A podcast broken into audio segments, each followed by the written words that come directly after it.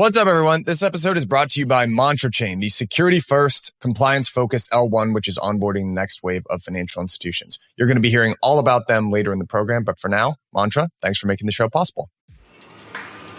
Hey everyone, welcome back to another episode of On the Margin. Today I'm joined by repeat guest Quinn Thompson of Maple Finance. Quinn, welcome back. Great to be here. Happy Friday. Mm. Happy Friday, man. Happy Friday. I thought it'd be fun to just kick off actually with we're, we're gonna we've got a couple of different stories here, but I thought it would be fun to just kick off with Coinbase earnings, frankly. Um, Coinbase, I, I know you follow it pretty closely as well. I personally love following Coinbase just because they're the one public company that this industry has to be proud of, and it's you know they're they're great to just cheer along, but it's also uh, I think you learn a lot about where we are in the cycle based on how Coinbase is doing frankly. So I'm going to share my screen here. Um, I can walk folks through some of the higher level higher level numbers, but then I want to get your sort of subjective take over that, Quinn. So, you know, the the TLDR is that it was was widely viewed as a beat, uh, both in terms of revenue and on the profitability side of things. I think Coinbase is trading. I mean, it, it spiked something like 20%, 15 or 20% after market, and I think it's trading somewhere around 190 um, right now which is great. Um, basically, the the story is that that beats on the transaction and subscription services buckets of their revenue. So, quarter over quarter, they grew uh, consumer and institutional trading from 274 to 492 million, respectively. So, a huge jump in the consumer portion of their transaction revenue, and on the institutional side of things, they more than doubled from 14 uh, million to 36, which is great. So, overall growth of uh, you know, more than 100% quarter over quarter growth on the transaction revenue side of things from 288 million to 529. Um, and then on the services bucket, we can get into subscription services bucket. We can get into some of the specifics here, but modest growth from 334 million to 375.4. I, the the last thing I'll say before I turn it over to you is I, I think the real story here is on the the profitability side of the business. So it was great on the from a growth standpoint. Um, from a revenue growth standpoint, but really the big story here is what they did in terms of net income and EBITDA. So, you know, they went from Q4 of 22 losing 557 million in net income and 124 million in adjusted EBITDA to this quarter, you know, 273 million of profit and 305 million of adjusted EBITDA.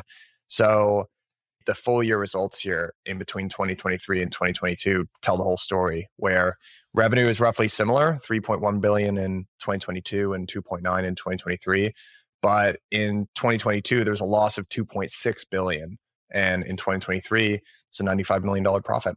Um, so yeah quinn what were some of your big takeaways from the earnings release? Yeah i mean the, the year when you compare them side by side was, was pretty wild. Like i've uh I watched the Brad Gerstner from Alt, Alt, Altimeter. He's you know the big tech investor. They do they do venture. They do liquid, and um, you know he wrote that letter to Meta in Q4 2022, like time to get fit, and has been a huge driver of like this, these cost cutting redu- reductions on Silicon Valley and and software businesses as a, as a whole. But yeah, Coinbase like minus you know dropped a quarter of their full time employee count, almost half of OpEx, and close to doubled their their subscription service revenue year over year. So like positive EBITDA. I think that the thing we forget now that we're at 50k Bitcoin and and sort of back is like how bad Q2 and Q3 were for for trading activity in the space. These were like two of the worst quarters in four years, like since 2020, pre before bull bull run. So volumes are nowhere close to where people would expect them to be. I thought it was also interesting. They, they kind of called out pretty good, like that 75% of crypto trading activity is, is derivatives and, and perpetuals and highlighting their push. Obviously, it's all international at this point, just given the regulatory picture in the US. But I think Wall Street probably that's another area. Like they're going to slowly start figuring this business out. You'd expect, but that might be an area they they would be slow to, just underestimating how important that is in the crypto landscape. And like, let's be honest, how many funds are Western oriented funds that trade offshore just to access better exchanges. And if they start taking those, that market share, just they never were in that market before. So, um, I think it's a huge, huge beat.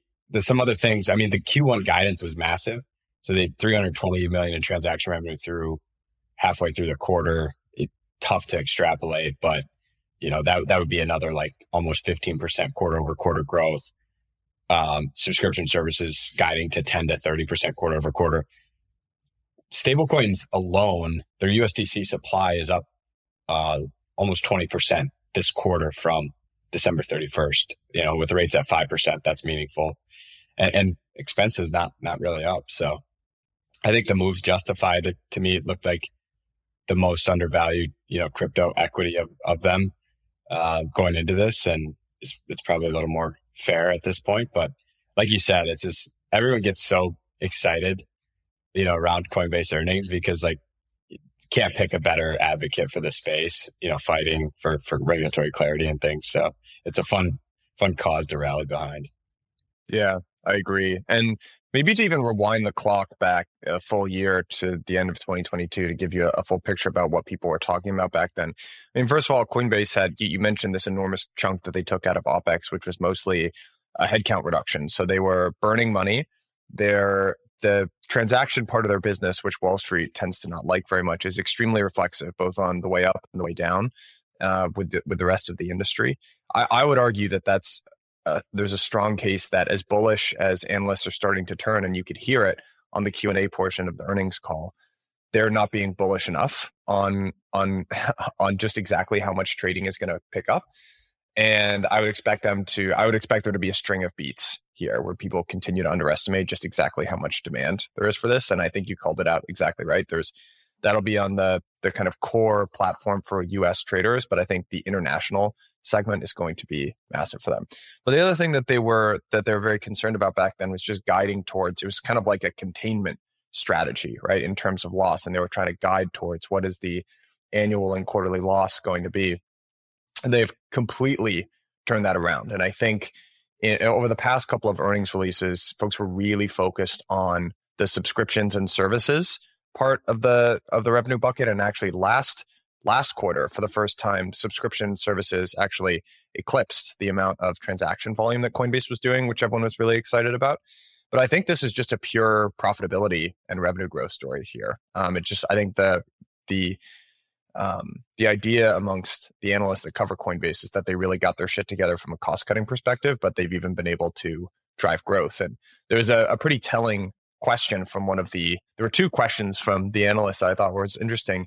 You know, one was you know kind of this leading assumption of hey, it looks like we're going back into a bull market now, which was interesting to hear. But there's another question about their uh, their sales and marketing expense line item, and I, I thought this was going to be my assumption when this guy starts asking the question is, well, you know, why are you guys spending so much on sales and marketing? But he's actually asking, hey, it looks like we're going back into a growth time. Why aren't you spending more? Which I thought was I mean, that yeah. basically everything you need to know, right? Totally change, total change of tune, and yeah, everyone, you know, the talk on Twitter now is uh, like, are we back? Are we uh, is retail back in? Because uh, you know, extrapolating from their trading volumes, but the things I found most interesting is so they had 164% quarter over quarter consumer trading volume growth, where US broader spot volumes were plus 90 on the quarter. So I think people are forgetting, you know, last cycle we had FTX, Gemini probably had a bigger market share. I, I, I haven't checked the numbers as detailed. That's something on my list for this weekend is a, a deep dive on that because they're kind of the only game in town. And, you know, like you said, dating back a year, a year ago, we were, you know, questioning if USDC was going to exist after the banking crisis. And, um, you know, it seems like they've really been able to take control of the strategic direction there and, and really effectuate positive change on on the distribution of USDC. And then on the institutional side, like 161% quarter over quarter, quarter revenue growth, volumes, you know, match the spot volume growth of the market. So not, not a huge gain in market share there, but huge revenue boost from their institutional financing, their portfolio margining. So I think there's a lot of things under the hood on that institutional side as well with, with lended borrowers, you know, over collateralized stuff that, that people probably don't quite fully understand um, that that will be huge revenue drivers in the bull market without really adding much cost. It's it's a pretty low margin once once you're already facilitating all the the assets and activity. So yeah, it's it's good stuff. Let's see. Um, you know, I think uh, the, the the ETF cannibalization. Just call that out. Actually, like I think they made a pretty interesting point how it, it really hasn't like affected their flows or volumes. Like it's just additive to custody. You know, they're seeing some of the institutional spot volumes, but um, I mean, it's kind of proving that out with right with the new money coming in. It's uh, it's not like cannibalizing anything. So overall, people, uh, yeah, I think there's a lot to be happy about with this report. Yeah, I agree. I think you'd be pretty hard pressed to make the case that ETFs are like the cannibalization is the thing that you should pay attention to. Although I do, over a long enough time horizon, think that might be worth paying attention to. And I do think the you know the part of the business that frankly is is maybe the most interesting, both from a, a non cannibalization standpoint and also from a fee standpoint, is the international part of their business. So you know on the U.S. and the U.S. part of their business uh, probably over like right now the ETFs are leading to a whole bunch of new flows. That's leading to uh, you know the price of Bitcoin and other assets going up. That's leading to more trading volume. That is unequivocally a net good. But over time, probably on the institutional side of things, like yeah, there is a lot of trading that ends up happening on the ETF instead of the spot level. Like it'll be interesting to see what happens on Fidelity, where you can either buy and hold the underlying, or you can do the ETF. Like I would love to mm-hmm. see the mm-hmm. data from those brokerage houses. Um, but uh, and and I know that they talked about a little bit about some of the other ways that Coinbase monetizes ETFs. So it's not just custody, it's prime services, et cetera. But I doubt that's a big revenue driver. To just be honest with you, over the long term. But the international part of their business is just a completely different market, right? That is the you know, generally, uh, I think that's like mostly perps, right? So kind of derivatives as opposed to spot, which is obviously less uh, subject to cannibalization. But also, I sort of feel like their fees are going to be very defensible in that part of the market because, you know, if you have to trade using an offshore, less regulated exchange, you're basically like, okay, let me like put my funds on here, trade as quickly as I can, then get them off immediately.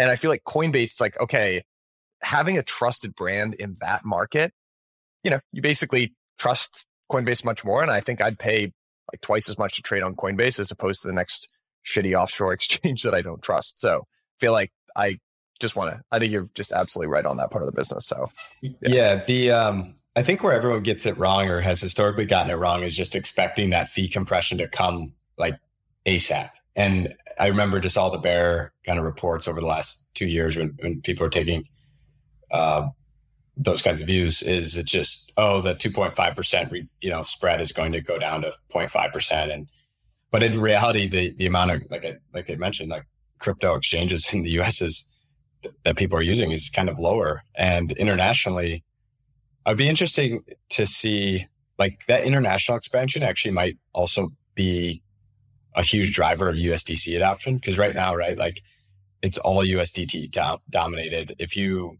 kind of, and one of the reasons for that is the utility of USDT. All these international pairs for trading activity are USDT facilitated you know, USDT Bitcoin, USDT ETH.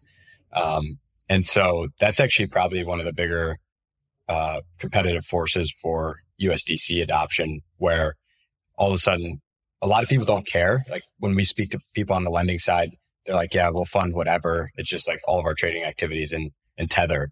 And so if, if they can effectuate inroads through their international expansion with USDC, that's probably a pretty big uh, boost to their growth on that front as well. So yeah, it's this conglomerate approach where they're able to really extract a lot of uh, operating leverage through through everything they're doing is uh, going to be hugely reflexive in the coming year.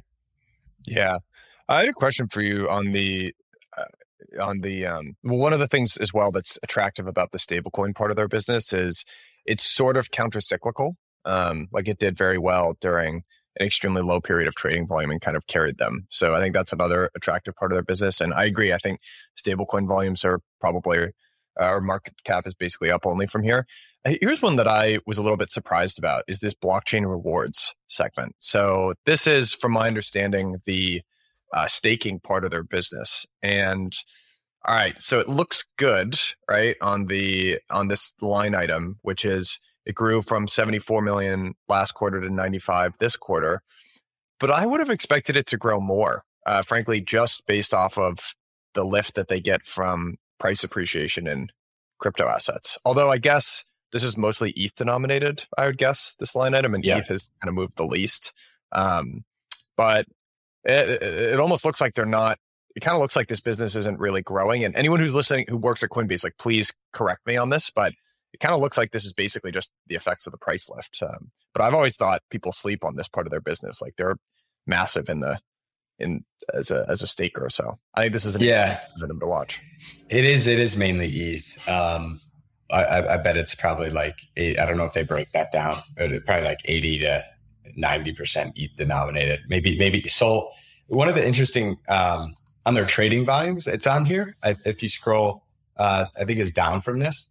You'll see that Bitcoin and ETH as a percentage of their total trading activity fell.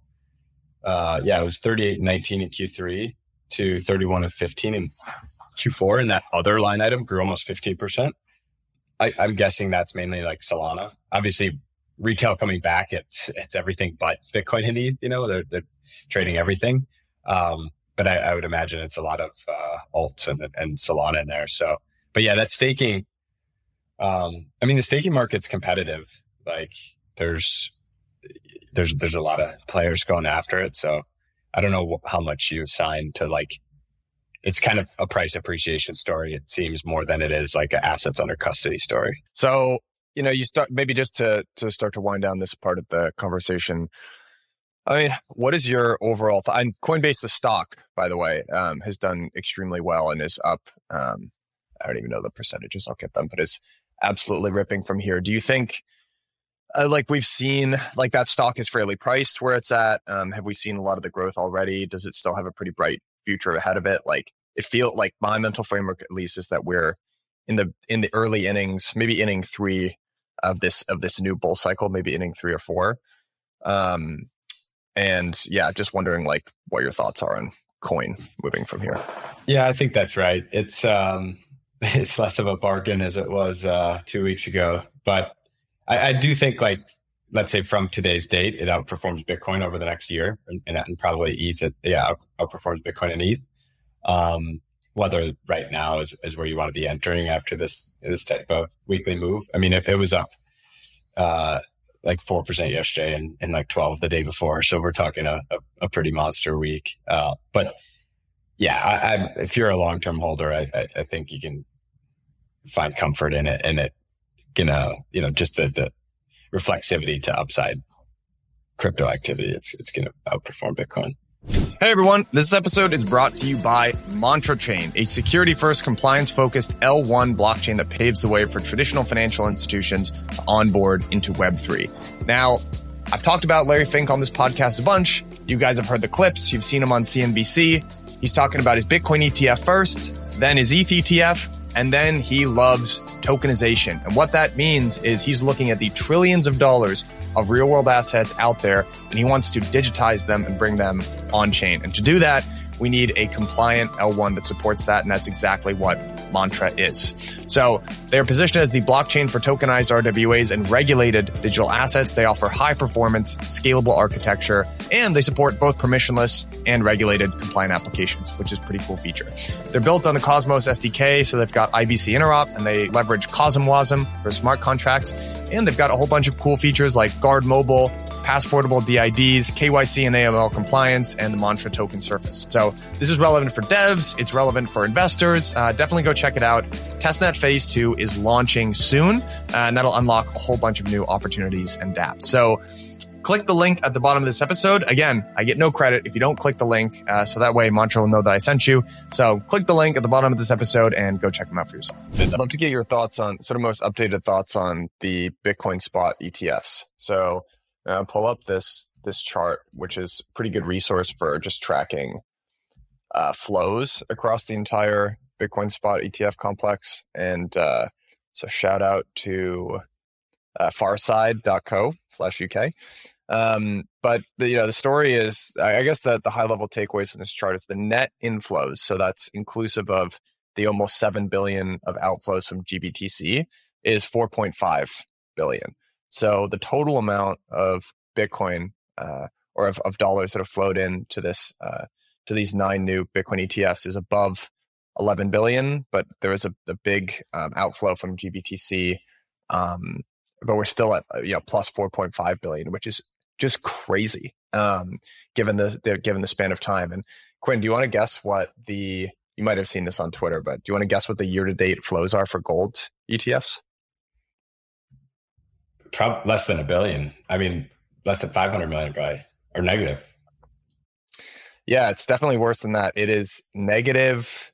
Okay. Uh, what did I get? Negative 2.4 billion year to date. Oh, wow. Um, which is, I mean, rates are up. So it's, it's moving how you think it. I mean, Bitcoin's the outlier here. I, I, I not too surprising gold's down. So I'm not reading into that as much, but I am a firm believer that in the in the last market, you know, run we had, Bitcoin was definitely taking market share from gold books. Like it's it's it's its most direct competitor. So definitely part of that is from from those cannibalization probably. Yeah. What are your thoughts moving forward from here on um, I've got some GBTC specific questions for you, but you know, do you think the you know, we've been seeing 500 plus million dollar uh, days in terms of net inflow for the last basically week. Um, so my question to you is: Is this sustainable, or you know, what do you think about this? Yeah, it's. T- I mean, I, I, go back and I like you can't be bearish. Um, it's just the now that we've seen how good it can be, and this is you know like pretty standard. Um, like you know, granted we're close to the launch, but it's not like we just had a banking crisis or some huge outlying catalyst that that instigated it. So now that the cat's out of the bag a little bit here, it's hard to fade. Like I think maybe the biggest thing I'm I'm looking for is exuberance in the other parts of the market on the back of these flows. So with these, you know, five hundred million dollar days, we're seeing open interest on CME and perps increase. Funding is higher.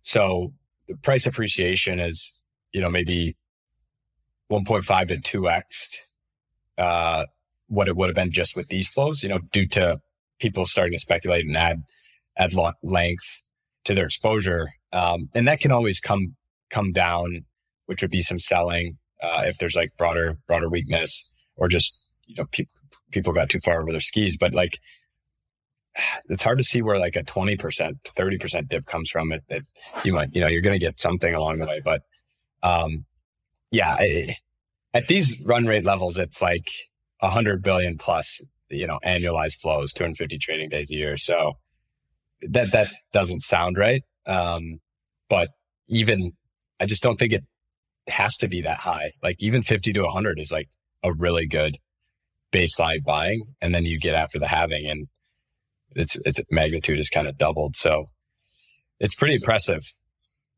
Quinn, can you break down the the supply impact that the halving is going to have?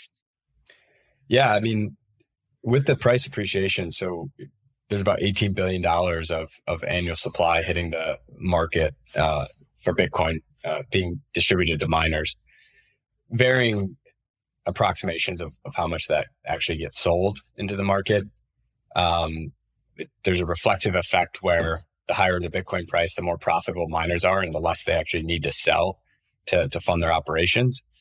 We are approaching, I mean, miners are like break even ish right here. Um, none of them are still reporting profits from their operating businesses. They have some profits from Bitcoin gains on their balance sheets. So, but it's not like a horrible uh, environment right now.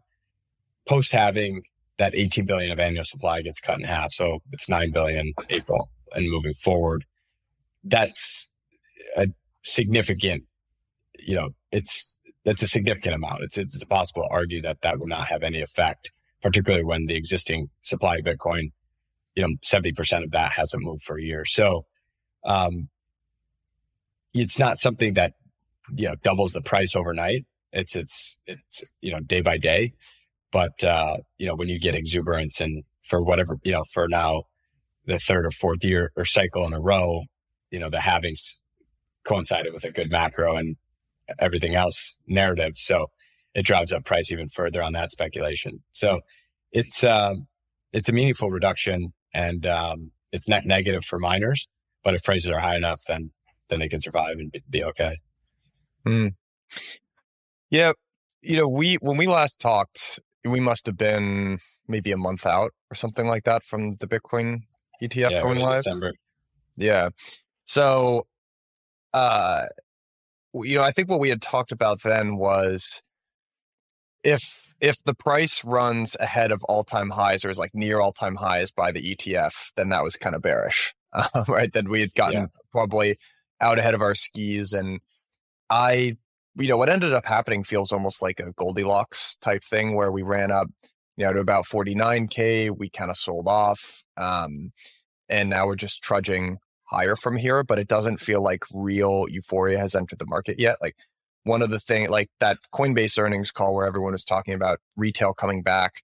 Okay, there was a pickup in retail activity. Actually, the real indicator is where the Coinbase app is in terms of downloads on the App Store, and people have been pointing out that that is starting to hop. But we're nowhere near like Coinbase was like the number one app on the App Store for you know six or nine months or something like that. So we're still a, a good ways away. But are you? I mean, how do you think about? Are you pulling up uh, pulling forward or pushing back, um, you know, where you think the real kind of euphoria and price appreciation is going to happen in the cycle. Because my sort of viewpoint on this has been uh, it's going to be this slow, steady grind towards all time highs. And then once the all time highs come back, that would make sense to me that like a bunch of media starts to write about it again and, and retail comes back. And that, but like, even if you just look at the rate that we're going, I mean, that's, that's not six months away anymore. That's like two months away, maybe. Yeah. It's hard to, it's hard, like, it's so path dependent because if, if, I think right here, like, I don't think we've really seen a parabolic move yet. Like, this has been a, a tremendous run the last two weeks, but like you said, it's not, it, it doesn't feel that fever pitchy. Like, leverage is high, funding is high, but those can go much higher in a bull market. So if we continue breaking out of here, I think like a, above 50 and, you know, towards 55, you start to get that FOMO. I think like, at least from, from a local perspective, you probably start to get people, you know, just, okay, like 50 is a big, that, that mental barrier, um, where people would expect like some natural resistance. So it's tough to say. I've generally thought like I turned bearish on the ETF day, hit it, I smoked it kind of got bear hold a little. Like the ETF flows got me caught me off guard. I the Fed meeting, you know, that that went perfect, but risk didn't care. Uh, we've seen a couple hot uh, inflation prints this week. Risk doesn't really care. So I think you have to kind of go with that that sentiment. Um, and and a lot of that this flow into the the Bitcoin ETFs, I think, is is just driven by a broader risk on in equities land. So you know that that can reverse. Like there's definitely going to be a week this year where where ETF flows go negative and you get kind of like a sentiment washout, right? As people are redeeming. So I kind of still think like a Q4ish, um, which maybe would categorize as like sort of left left tail uh, or left translated cycle. Like I do think just on the basis of like retail is starting to come back. Like people's traded this in 2017 then they traded it in 2020. Like people aren't going to fade it. Like they're going to be quicker on the trigger once they see this thing moving than than past cycles. Is kind of my thought. So um, you just got to be on your toes, and that this, this is the tough part because if if you're sitting on the sidelines and things grinding up three percent a day, like it never is comfortable to buy in. But I think you you cross that like 50 mid 50s chasm and yeah, it's it's tough to fade that. So um, let's see. Like I, I'm still a little skeptical that this pace. Like I would expect the first signs of of flows slowing down, even from 500 to say 100 or 200. Like creates a little hesitation or pause in the market. Um, but maybe that doesn't come for a month, and and we see something mini parabola in between. But yeah, you just got to take it day by day, man. These flows are like you just can't fade it. I mean, it's uh, it's relentless. And and I actually I think it's really bullish because my from people I talk to on the ground, it doesn't sound like the banks and all these big wealth distribution oh. channels have really opened it up yet. So this is a lot of like probably macro or you know opportunistic hedge funds that that are adding exposure, a lot of retail, a lot of like um you know people's retirement accounts, like pretty pretty grassroots. I, I don't think this is like big broad um, RIA pushes. So you'd expect that to probably start coming on say March, April, like, you know, slow, slowing the trickle there. And then like right around halving it, it gets kind of nutty, probably. Yeah. I I agree with you. And actually I think a couple of different these will all be anecdotal data points, but you know, I feel like we're at kind of the cycle where if you have a family member that works in crypto, you know, you're starting to text them, you know. Yeah, yeah. Uh, something like that. But like generally most people are completely unaware. Like I I, I think it's interesting everyone's like I had physical therapy and I was asking my PT yesterday, like, hey, like uh she knows that I work in crypto and Hey dude, uh, I'm rich now. Remember me? no, no, no, no, no, nothing like that. I, but I was just like, well, I, I, we were she were talking, it's like, oh, is crypto like is that still a thing? Like, is that back? And I was like, what I, I was like, what what if you had to guess? And she was like, oh, I have some Bitcoin still. I was like, if you had to guess, what is the price right now? She's like, 25K, 20, 30, 30 maybe. Like people are just not, it's not even on yeah. people's radars yet. And I mean, another thing that sort of is taking a little bit longer this time that I'm surprised about is uh, funds. You know, it's it's not like the funds are gearing up um, and raising a bunch of money from LPs right now. Like from everything I hear on the ground, that it's like if you're a great fund, if you're like one of these like A tier, you know, top five or or seven maybe in crypto, that fundraising is never a problem for you probably. But from what I hear, you know, everyone that's outside of that, it's still decently tricky um, to raise at the current moment. So and I just I think we're we're still pretty far away from anything that feels like retail fervor or even fund driven fervor. Um, like a lot of the the early starting signs are still feel pretty far out. Um, that said, I I do I have like pulled forward my own I guess mental model like for for when this stuff starts to happen because I, just I agree with you. Basically, once you hit that psychological point of like, well, I think it's like one big once Bitcoin starts to get within the spitting distance of its all time high, like people that the fee the fervor just picks up quite a bit and then it starts the train you know?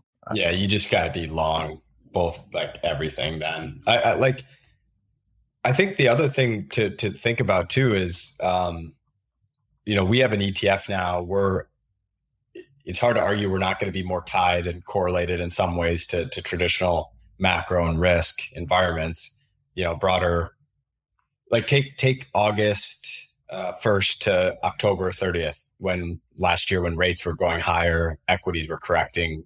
You know, there's about a 12% peak to trough correction. Uh, that that those types of events got to be you know net negative for for flows into the ETF and, and this fast money is not going out the risk curve. You know, the people that are there's no bid on on the ARK ARKK ETF and other kind of junk companies like people's people's animal spirits are lower. So like it's I'm trying to like balance that with, you know, we have AI breaking, you know, crazy, crazy highs every day. Like parse how much of that is is just animal spirits. But but it's not crypto animal spirits like we're used to in, in bull markets. And then that's the main thing to me is we like we don't need price can go up without going in a parabola. Like it's just we're so used to and acclimated to these like ridiculously, you know, COVID where they double the money supply and the price goes bonkers in like six months. You know, like the thing can just 2x, 3x, like the next two or three years, maybe, you know, without, if there's not this huge monetary impulse or things like that. So I think that's probably going to confuse people going forward is like, and just keeping a level head is, is important in my mind on, you know, will it look exactly like previous cycles? I think when I think that FOMO and those like parabolas can, but maybe the magnitude or the number of them, like I think all those things can change just because there's more there's more um like knock on effects from from traditional markets now with ETF. So it, I'm trying to keep that those two mindsets balanced. Um, but look, new new new coin basically, right? When a new coin gets new chart, people in crypto say when a new coin gets launched on exchange, and uh, that's what we got the ETF. So so don't fade it. Yeah, I think I mean those aren't incompatible views. I mean, for everything needs to be binary for people in crypto. It's like this is either going to the moon or it's going. And I agree with you. I think it's not a change, by the way. This is a continuation yeah. of something, a trend that's been happening for the last decade, which is right. that these boom bust cycles get less pronounced each time, and the activity and capital gets dispersed across other assets. Like if you you could you could see this in the Bitcoin dominance chart, you could see this in peak to trough returns for Bitcoin across each cycle, and you could just intuit it from the law of large numbers, right? Like yeah, if Bitcoin went up as much as it did during the 2011 cycle, it'd be the most valuable asset on earth times 10. You know, I, that so there's just a law of large numbers effect here, and I, I do think like the ETFs uh, on a long time horizon will be vault dampening because mm-hmm. the next incremental dollar moving into these ETFs is not a retail fast money, uh, you know, type dollar. It's a it's a passive structural dollar and the behavior of even people that are trading around the ETFs, right? Like the the people that are trading the ETFs, they're they're much more mean reverting on the margin now, right? It's not like, oh, let me push and pump this thing higher. It's like, oh, this thing went ran up 10% in a week. It's probably going to go down. So uh, this just the the combination of all of this stuff just points to less price appreciation, but more steady, probably better risk adjusted price appreciation in the majors. And you're just going to get much more dispersion in activity across alts is mm-hmm. what I. Yeah, no, that's that's right. When you have the when you have a more stable ecosystem, it's actually much much. It's a huge positive for everybody else. Like it, like it, maybe for the degen traders, it's it's less positive because it dampens their vol, but uh, it makes the industry more sustainable long term. You don't have these massive, you know, think of our businesses, right? When when crypto prices fall, naturally everything in in the ecosystems activity falls with it. And, and that's not how you have a mature industry. So on the whole, it's just massively positive. Hey everyone, we'll be back to the program in just a moment. But before we return, wanted to let you know about DAS London. DAS London is the largest institutionally focused conference in crypto hosted by Blockworks. But I want to give you an update because we are now 10 times oversubscribed for this conference. So the bad news is we have actually got to lower, as much as I love you guys, the listeners, we've got to lower our discount rate to margin 10. That's going to get you 10% off. I would highly recommend that you do that soon because you might have noticed ticket prices have gone up 200 pounds and they're only going up from here. And I actually can't guarantee that we're going to have this discount rate forever. Since we last talked, we've had a whole bunch of new great speakers sign up for the conference. We've got Brad Garlinghouse as a keynote. We've got Pascal Gauthier as a keynote. We've got new speakers signed on from Goldman Sachs from Franklin Templeton, uh, from some of the largest family offices and allocators based out of Europe. So Theta Capital Management, L1 Digital. And actually on day one of the conference, we're going to be having an investor day, which is a Chatham House rules hosted by some of the largest investors in crypto. Then the other thing that happened is we've got our VIP tickets that just went live. There are only 60. We've actually had a bunch of them that just sold out even in one day. So if you want to be a VIP at the conference, make sure get your ticket. And again, use code MARGIN10 uh, to hang out with me and Mark uh, March 18th to the 20th in sunny London. Cheers. I, I think now it's uh, and maybe we're I'm transitioning too early to this topic, but the ETH ETF is is something that I'm like, yeah, that is a huge, huge, huge date. Like before, it was kind of like, all right, it's kind of a narrative of okay, the we're flipping to the ETH ETF after the, the BTC one gets launched. But now the, the, the stakes on that, I think are just so big for the, the performance of ETH over the next 12 months. Um, cause, cause truly, if, if you don't, if, if we're seeing this magnitude of flows that an ETF opens up and, and you don't get that for, for the other major asset, it, it kind of disadvantages it. So that's something I'm trying to you know, come to a view on uh, or some conviction on over the coming weeks? I think the ETF is going to be the ETH ETF is going to get approved and it's going to be successful. So for folks who are following along on video, what you can see here is the chart of ETH, the ETH BTC ratio, which people sort of look at as a as a measure of relative strength, um, ETH Bitcoin. And you can see it looks like it actually bottomed on this date, like right before the ETH the Bitcoin ETFs went live, which is funny, right? Like that's not what you would necessarily expect. Um, and uh, I think, uh, like my my base case has been the way that I see it playing out. But you you correct me or push back if you see it a different way. Is that the market will look at what the success of the Bitcoin ETF, and there's going to be they'll they'll extrapolate some degree of similar success to Ethereum, uh, to the Ether ETF. Uh, ETH is still has less liquidity than Bitcoin, and it's got this weird reflexive price thing going on with the burn, which I actually think the burn is overstated in terms of the impact it has on price, but uh, still there is a burn.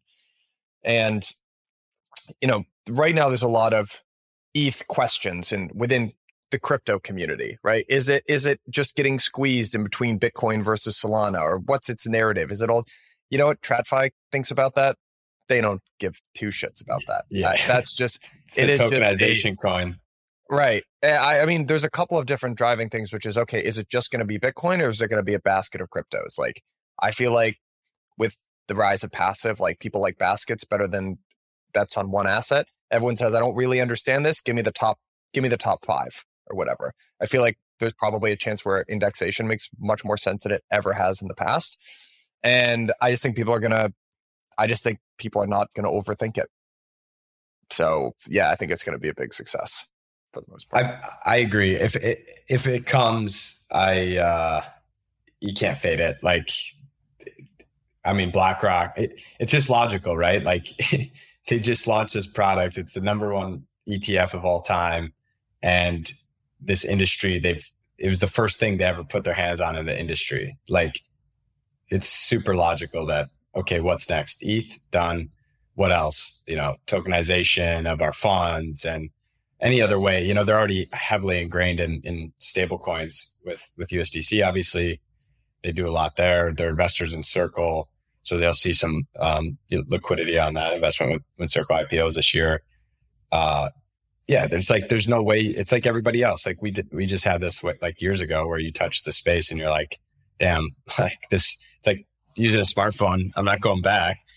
Um, where I where I shake out though is I'm not convinced the ETF is going to happen. I think that um, the way that they approve the Bitcoin ETF with with that I'm missing the line, but the the correlation basically between the, the spot and futures trading activity that they could point to over a sufficiently a reasonably sufficient amount of time um, was interesting. They didn't really budge on some of the other points that Grayscale and others were making and, and, and why it should have been approved previously. So I'm a little more cautious on it getting approved.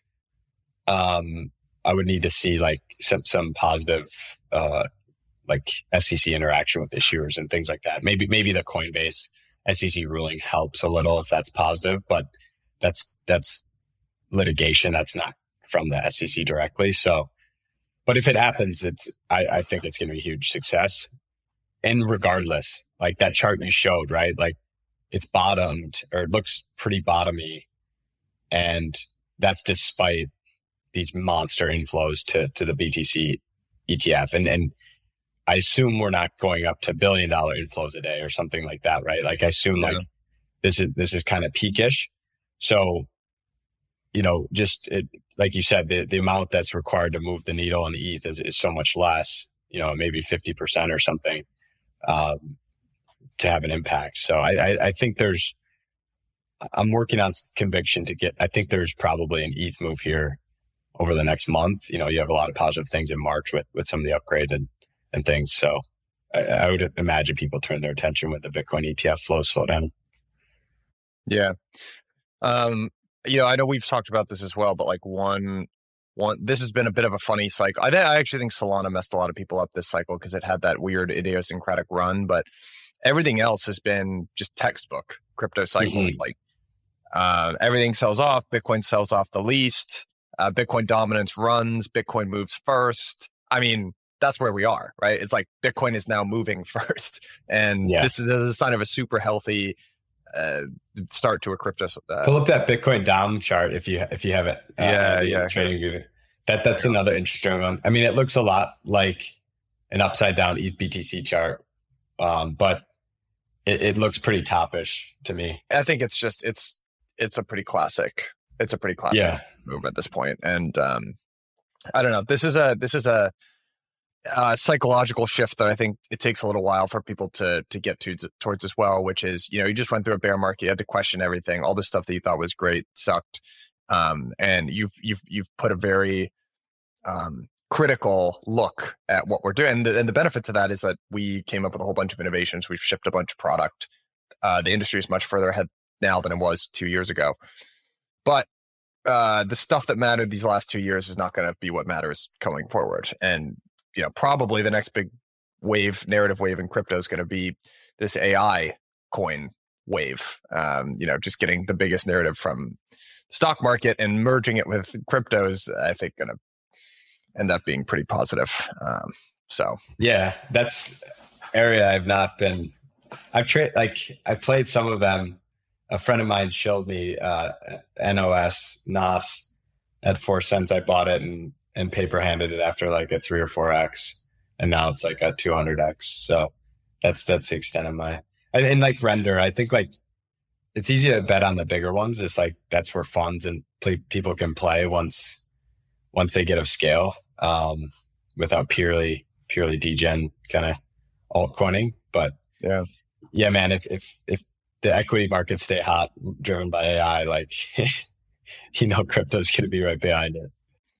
Yeah, um, it absolutely is. Uh, and actually, maybe we can you know close on moving past just crypto to get your take on what's going on on, on the macro side of things. Uh, so we had a we had a hot CPI print come in. It's looking like core PCE is going. That was headline. So CPI um, headline came in hot on a month over month basis. It looks like core or PCE is going to be hot as well.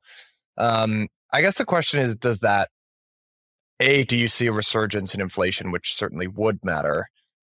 Uh, yeah, like what are your thoughts on inflation overall right now, or the general state of macro? So the reason I, I got skeptical on um, on risk, like maybe ended end of Jan was was uh, largely a yields play. Like if you look February to March of last year, August to October of last or, or even July to October of last year, um, the corrections we had previously, it's all on the back of rising yields and a and a normalizing yield curve. Um, but the market just isn't carrying right now. I think that that's a sign of itself. Like we bottomed on the 10 year in like three eight or whatever in late December and we're up to four three. And I think like there was co- bigger concerns about the economy and the strength there, um, which you know if if rates are are mooning and the economy is weakening, then that creates problems. I think where we're at now is building pretty decent consensus in in terms of the underlying strength of of the economy. I mean, manufacturing, freight, like employment wages, new orders, like everything's sort of inflecting up. It's it's pretty bottomed. And then you have the election year, the stimulus bias that holds.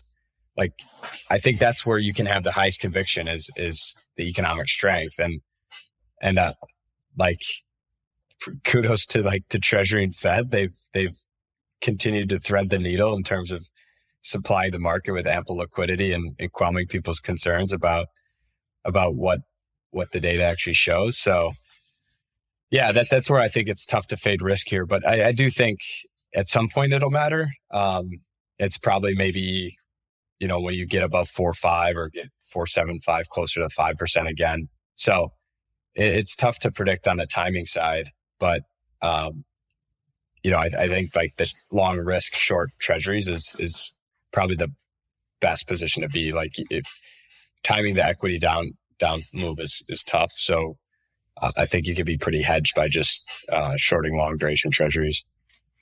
Yeah. Um, the interplay here between the Fed and the Treasury has been super interesting. I they're, they're the same entity at this point. yeah. Well, I mean, certainly like the like Yellen.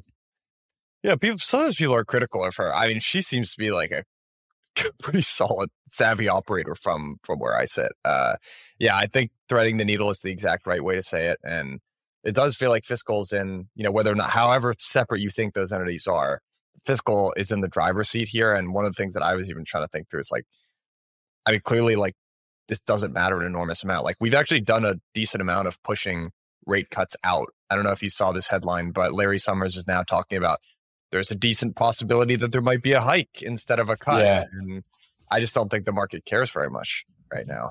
And it's, it's that $2 trillion deficit, not, you know, another 50 or 100 basis points in rate hikes. Like, who cares? I'm not sure it matters.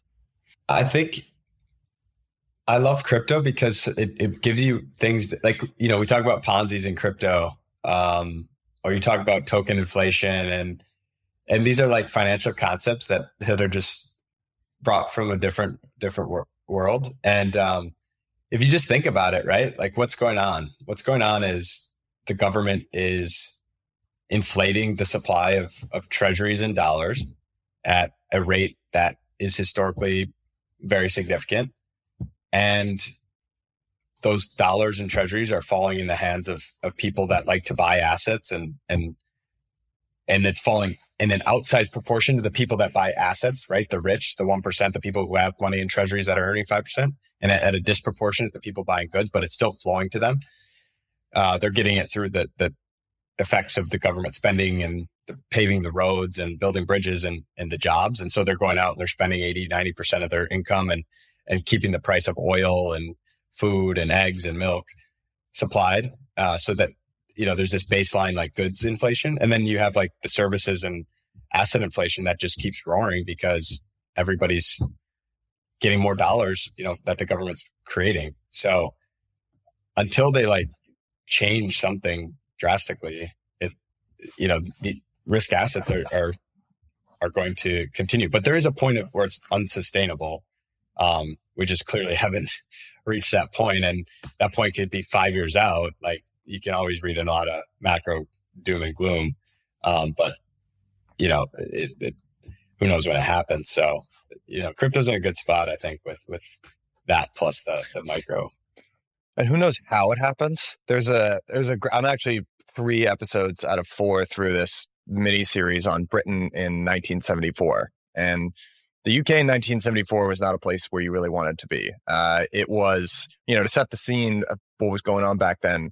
You know, post World War II, Britain went from this world superpower to being, yeah, way the the perception and the reality is that they fell way off the world stage, right, in terms of their overall influence. Still a great place to live, you know, great people.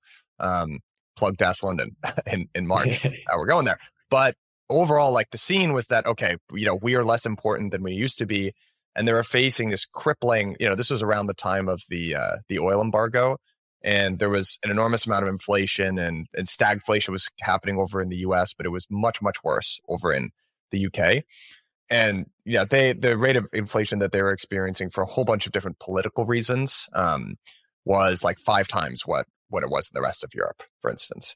And these guys, the the the podcast called The Rest Is History, I'll plug it, and I plug it all the time on the show, but. Uh, you know, they talked about who benefited in this situation because one of the big dynamics back then was the union workers, right? And that the, the way this story ends is Margaret Thatcher comes in and breaks the back of the unions, uh, right? The enemy from within is what they were called at the time. But these unions would negotiate 30% pay hikes for their members. Um, and so what the the end result of what all this was like who who benefited from this situation no one ultimately uh, because the rich ended up getting taxed. The top tax bracket went up to 84%. Investment income went up to 98%. 98%. Can you imagine that? so anyway, so, if you yeah. yeah. This is for anyone making the over the equivalent of $200,000 in in that times money. Um, so it's not like the crazy rich. Uh, basically, if you were even moderately well off, you were giving all of your gains back to taxes. Uh, if you were the member of one of these unions that was getting a, a uh, price or your your wages were getting hiked this much, you did pretty well. You were keeping your head above water, even though like food prices and stuff was going up a lot.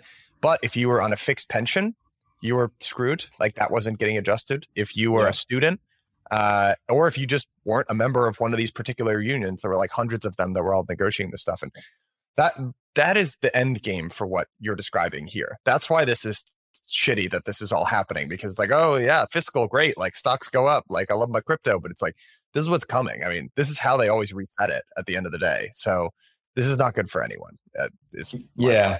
I mean, the, and we're far from that. Like, that's the thing is like, you know, we saw like this. Yes, last year was a pretty interesting year when when all these unions renegotiated, like UPS and like the auto, and you know there were some large like twenty to forty percent like wage increases over multi-year periods. Um, but as long as like the monetary, you know, just kind of assets continue to get bailed out, it's hard for that completely that that uh, momentum to, to shift to the the labor and the worker side. I think like maybe what what you should watch is like the the ratio of like MBAs to trade degrees or something. And when like trade degrees starts like two, three Xing its growth like year over year, which might come in like five years. Um, that's probably like maybe when things get figured out. But uh, yeah, like you can be a UPS driver and be making more than a lot of the recent MBA grads. So once once that that skews the other way, I think uh, it's probably the time to get cautious. But it can go on, and and I think the election year narrative is is something that's hard to fight because it's like true. So it's a narrative, but like all their jobs, like the percentage of incumbents that win when when the economy is strong is just like undeniable. So let's be honest, like they're going to do everything in their power to to support markets and and assets and make sure the economy is strong into the election. So um, it is a narrative, but like there's truth behind it, and and I think like until until further notice, like dips dips will be bought. Yep, I've got I'm I'm with you on that, and you know the other reason why this end game that I described as far away is I do think populism is on the rise, but I mean it has to get really bad before. Yeah, yeah. We had Joseph Wang on the show a couple uh, a couple weeks ago, and he just described as like you could just see the culture among politicians of like giving away handouts. Does if it's Biden with the you know, with uh, forgiving student loans, which by the way, I think student loans are criminal. Like those, we have to, we have to fix the way that those get done. That's, but it's still a handout. And on for Trump, it's the corporate tax cut. So it's just like whoever's just whoever's getting the handout changes. Yeah, people are still getting handouts. You know, no one's, no one, no politicians are getting up there saying, "Need some austerity here, friends." uh, so, and it's probably not going to happen. And frankly, I don't even think it would work anyway if we tried it now. We probably just got to you know keep on the track that we're running. Yeah, the the the student loan thing is something that I was surprised to get more attention. I mean, that was as a direct result of that, we saw it was like the largest victory and, and turnout and and young voters like in at any election ever. I mean, it was, was about as direct transmission of, of paying for votes as you could possibly get. Um, but it kind of like whatever. Like it's just like it's an executive order, and like who really cares? And now it's obviously being fought tooth and nail and in courts, and and whether it's upheld or not, we'll see. Um, yeah, they, you can expect a lot more of those shenanigans going into November. I mean, everybody every year is it's the most important election in the history, right? Like this is the biggest fall since 07, right? Like there's all these like crazy historical uh hyperboles and and those are just going to increase. So I guess maybe you just buy Trump coin and and and close your eyes and sell it in November or something. He's got his own NFTs. Honestly, if you were betting man, maybe you maybe you buy some of those NFTs, but I'm not going to do that. I don't think. But anyway, Quinn, this has been a ton of fun, man. If folks want to follow you, find out more info. What's the best way to do that? Yeah, just go on Twitter. There's some Substack uh, notes I like to put out here and there, and uh, but Twitter's Twitter's the spot, and uh, hopefully back here. Hell yeah, man. Hell yeah. All right, partner. See you soon. Sounds good. Thanks, Mike.